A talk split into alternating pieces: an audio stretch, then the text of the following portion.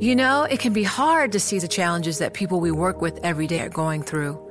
Invisible struggles like stress and burnout, caregiving for a loved one, or being misunderstood. But insight, awareness, and empathy will help us better see the issues they're dealing with. And that can make us and our companies healthier too. I'm Holly Robinson Peete. Join us on The Visibility Gap, a new podcast presented by Cigna Healthcare. Download it wherever you get your podcasts. You know success when you see it, or you think you do the people in the spotlight. But what about those small business masterminds who succeed at making their money work harder? They do that by having a business bank account with QuickBooks Money, which now earns 5% annual percentage yield. Making your money work as hard as you do? That's how you business differently. Learn more about QuickBooks Money at quickbooks.com slash 5APY. Banking services provided by Green Dot Bank, member FDIC. Only funds and envelopes earn APY. APY can change at any time. The countdown has begun. This May, a thousand global leaders will gather in Doha for the Qatar Economic Forum powered by Bloomberg, held in conjunction with our official partners, the Qatar Ministry of Commerce and Industry and Media City Qatar, and premier sponsor QNB. Join heads of state, influential ministers, and leading CEOs to make new connections and gain unique insights. Learn more at QatarEconomicForum.com. This is Bloomberg Law with June Grasso from Bloomberg Radio.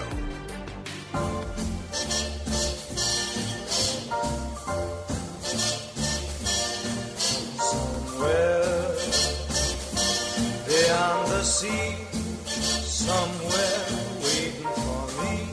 And somewhere under the sea, bottles of wine are waiting to be aged. The fledgling underwater wine industry began when divers discovered a wrecked schooner at the bottom of the Baltic Sea in 2010 and retrieved 168 bottles of champagne dating back to 1840. They were surprised that even after nearly two centuries on the ocean floor, the bubbly was remarkably fresh and flavorful. One bottle sold for nearly $37,000.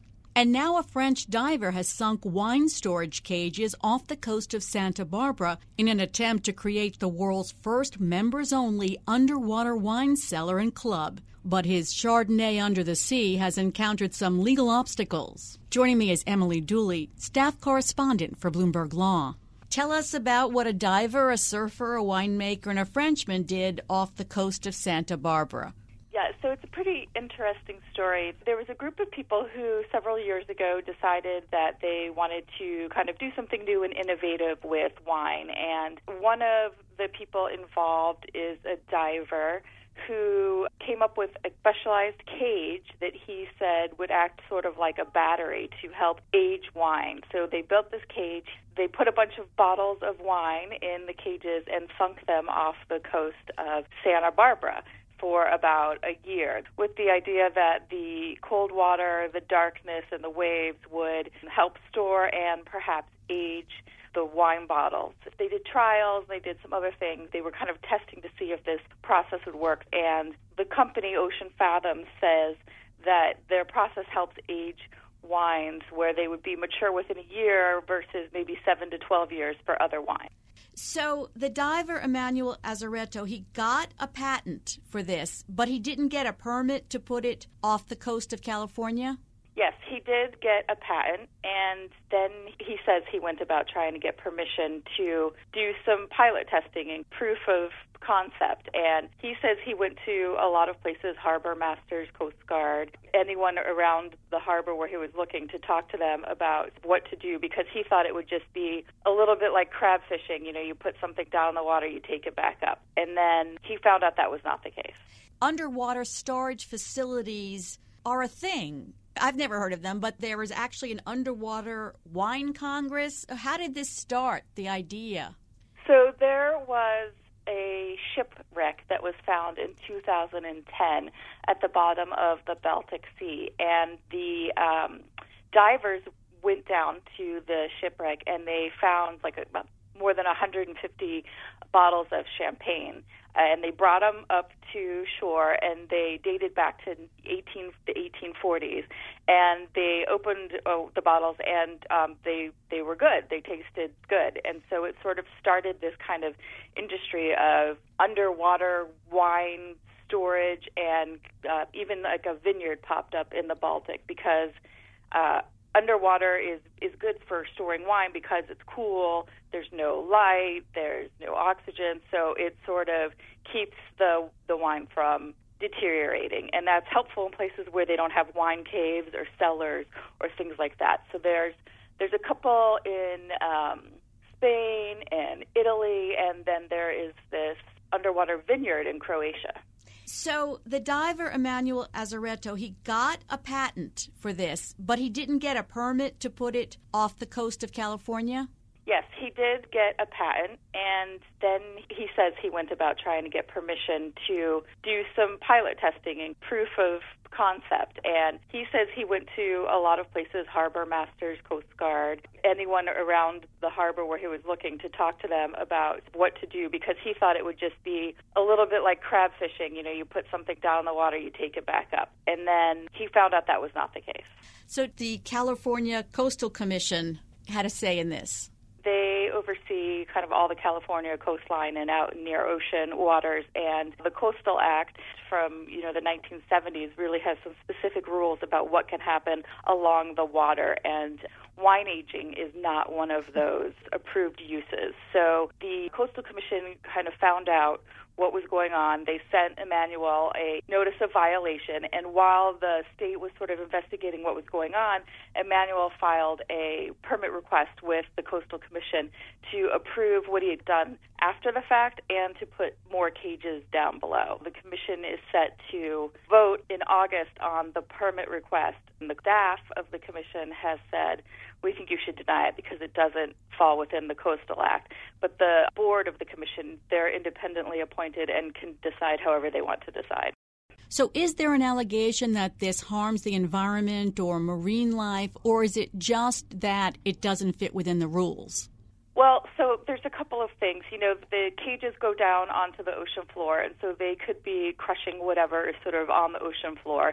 And also, marine life can get onto the bottles. And it's sort of one of the selling points for Ocean Fathoms is that each bottle is unique because it has its own sort of marine decor. In one case, they even have a photo of an octopus kind of stuck to oh. uh, one of the wine bottles. And that's marine life that should be in the water and not on dinner tables.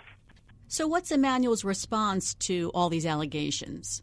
So, he says that he tried to do everything by the book, but it's confusing and convoluted. And, you know, COVID was also going on during a lot of this, so it was hard to even kind of get a hold of people. He says concerns about the environment are maybe a little dramatic, and that he sees the marine life that attaches to these bottles as barnacles, which are pests that, you know, boat owners pay a lot to remove. And he sort of adds insult to injury by throwing a big party at $1,000 a ticket. So yeah, the state once they found out about the cages, they said you have to remove these. Emmanuel asked for a month delay, and that was granted. And when it, within that time, he and uh, partners threw a big party on a yacht to go out to the site where the cages were dropped, watch them pull them up, and then come back to shore, and people could pick a bottle out of what had just come up from the ocean. And it was a party with wine and food, but also during COVID. So this wine that's going for 350 to $500 a piece, does it supposedly age faster or does it taste better? Emmanuel says it ages or matures. There's one winery that was involved that said they believe it tastes better, but then I've talked to wine specialists at universities who have been in the industry and studied it, and they say the claims about aging sound more like witchcraft than science. Are there companies though that support this venture? Yep, there are a couple of vineyards. There's one called Star Lane in Dierberg and some others. Um, they're kind of all over the place. Some are overseas. There's a Champagne one. I we tried to reach out to most of them and only heard back from a few, but there is some interest in it. So it sounds like the commission is going to vote no because it's against the rules and there doesn't seem to be any factor in his favor. I mean, does it seem like a no vote? Staff has said no, but the board can always go their own their own way. And Emmanuel is um, he has some response to a report that the staff presented, and he says that there are some inaccuracies and things that he needs to correct. So he's going to try to attempt to get it to pass. But the the board is independently appointed uh, outside of staff, so they their votes are kind of up to them and not so much what staff prefers. So if the board votes no, does he have options? He says yes, it's not the end of it. He's talked about, you know, getting a boat and going out three miles past the coastline and dropping cages off of a boat. And he's also said his patent is good, uh, is from the U.S., so he could do this from Guam to Alaska. And he seems undeterred. Thanks, Emily. That's Emily Dooley of Bloomberg Law. From Silicon Valley to Wall Street, the promise and perils of artificial intelligence are playing out on the world stage. But what will the next phase of AI adoption look like? Which companies, from big tech to startups, will dominate? And where do the risks and unintended consequences lie? I'm Emily Chang. Join me at Bloomberg Tech in San Francisco, May 9th, to answer many of the industry's burning questions, alongside Snap's Evan Spiegel, Xbox President Sarah Bond, OpenAI's Brad Lightcap, top researcher Dr. Fei Fei Li of Stanford, and many more. More details and just a few tickets left at bloomberg.com slash techsf.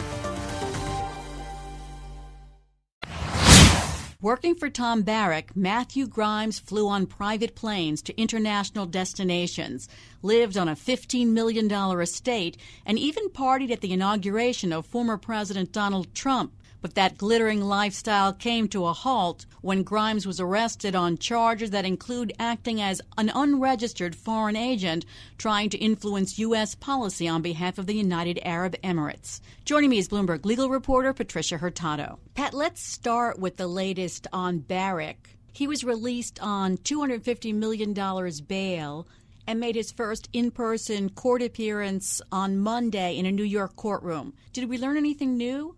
We learned a little more, a few more details about circumstances of where he's going to reside. He will reside in Colorado, and then he can travel to the Central District of California, which is like the LA area, but also includes Santa Barbara, where he has a house in Santa Ynez, and then he can travel to the Eastern District and the Southern Districts of New York, presumably to come to court and appear in court for the Brooklyn federal case.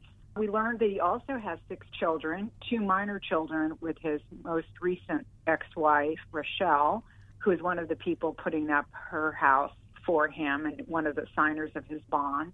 There's another guy named Jonathan Grunzweig, who is a former executive of Colony, and then also his son TJ Barrack put up his property.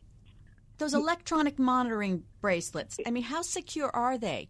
Can't you cut them um, off and then take off in a plane? The government had originally complained that he had access to a private plane that was Colony Capitals, his former company. But the lawyer said that since he's left Colony, he no longer has access to that private plane. And he's agreed to have this electronic monitoring as well as GPS monitoring. So he's wearing electronic ankle bracelet. Is there any hint of a defense? Because this looks like a pretty, you know, solid case against him.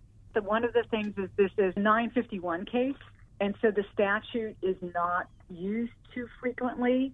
The government has a benefit to bring in a 951 case because in the FARA case, the unregistered foreign agent case, that requires intent.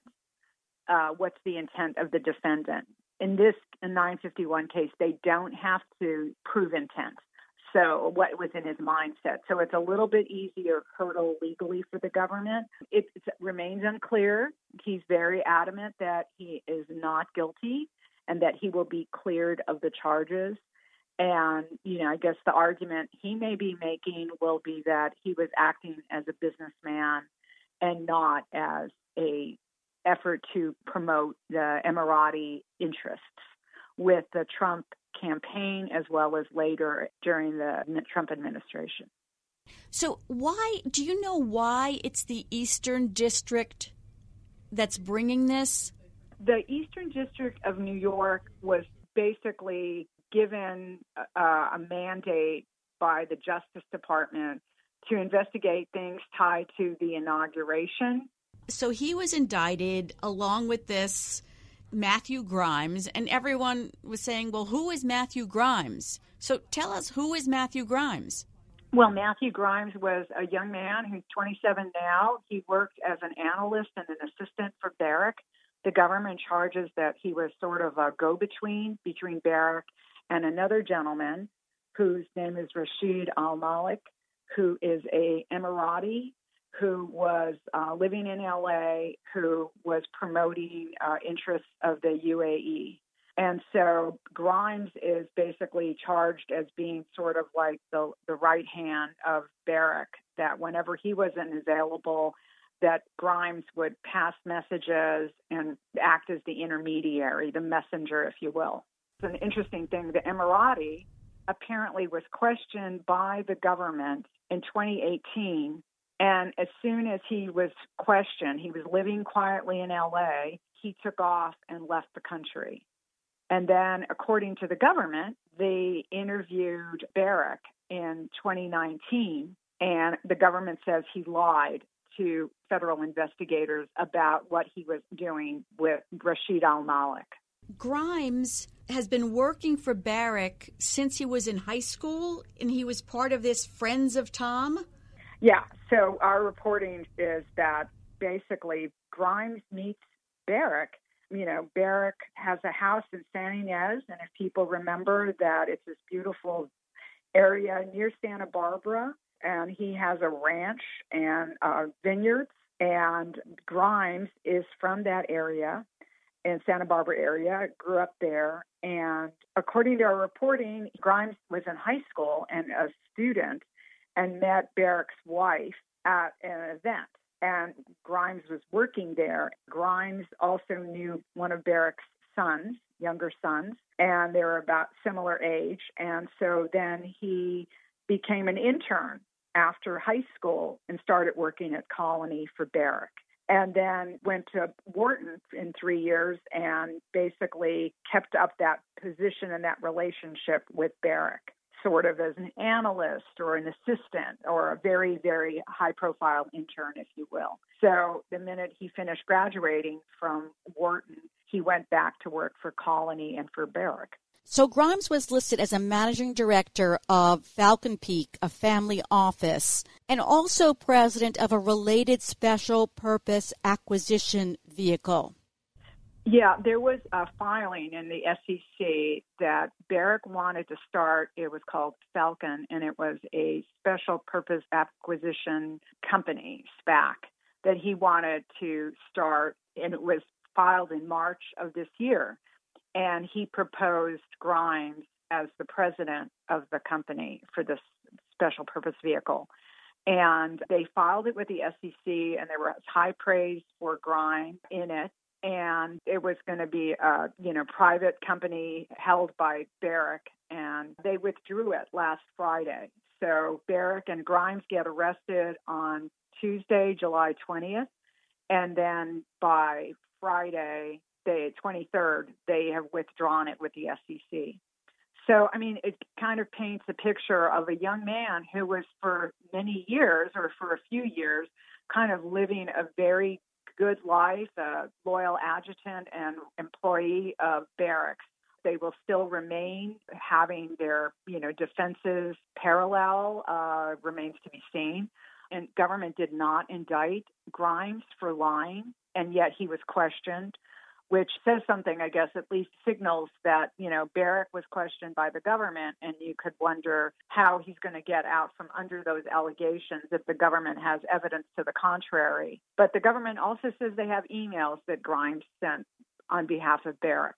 You know, and they got the iCloud. So they had a subpoena for Barrack's iCloud, and they got basically a, a trove of evidence against both of them. And it remains to be seen what's going to happen. You know, if Grimes will continue to fight this case and he's well equipped to hire a team of lawyers to defend him.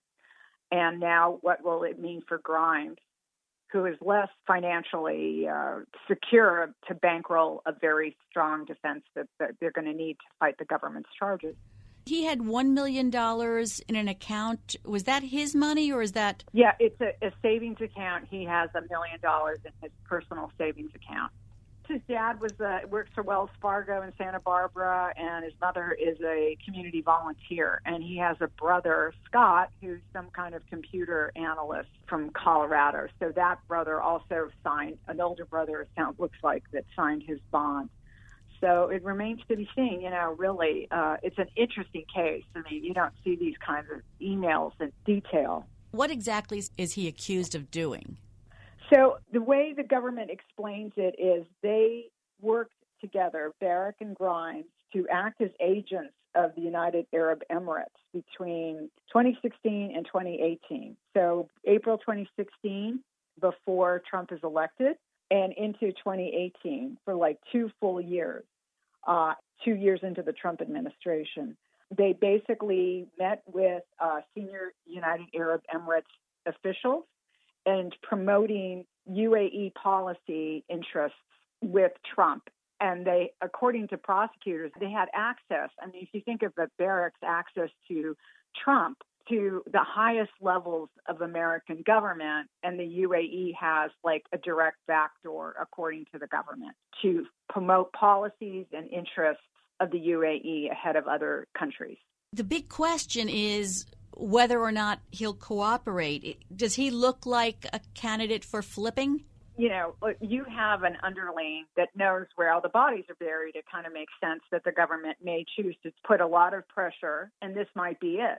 And now, the two who were very closely allied may have competing interests because now Barrack might try to save himself and Grimes may try to save himself. And one of the best ways of a defendant, especially an underling who's less culpable and hasn't been charged with as many serious crimes as your boss has, might be more willing to think about a plea deal because you may know a lot of other things about your boss that the government may have an inkling have, but they need extra evidence against them. So winning Grimes's cooperation against Barrack would serve both the interests of Grimes trying to save himself, you know, hypothetically, as well as the government needing an extra witness into that world that Barrack and that life that Barrack was leading. So Grimes testified for the Mueller investigation. Do we know if he was a cooperating witness there and what he testified to?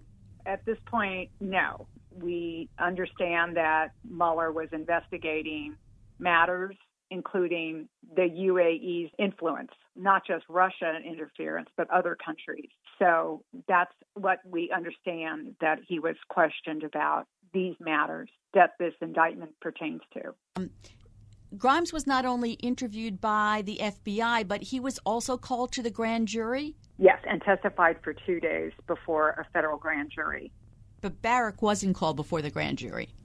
If they already had had him speak to federal agents and he had, in their opinion, lied to them, and they had evidence to the contrary that, that showed that he was being untruthful, why call the guy before the grand jury? His lawyer probably would say, I'm not going to have my client appear before the grand jury because this is a perjury trial, right? When they already had a perjury charges that they believed that he had lied to the FBI agent, probably in a preliminary interview.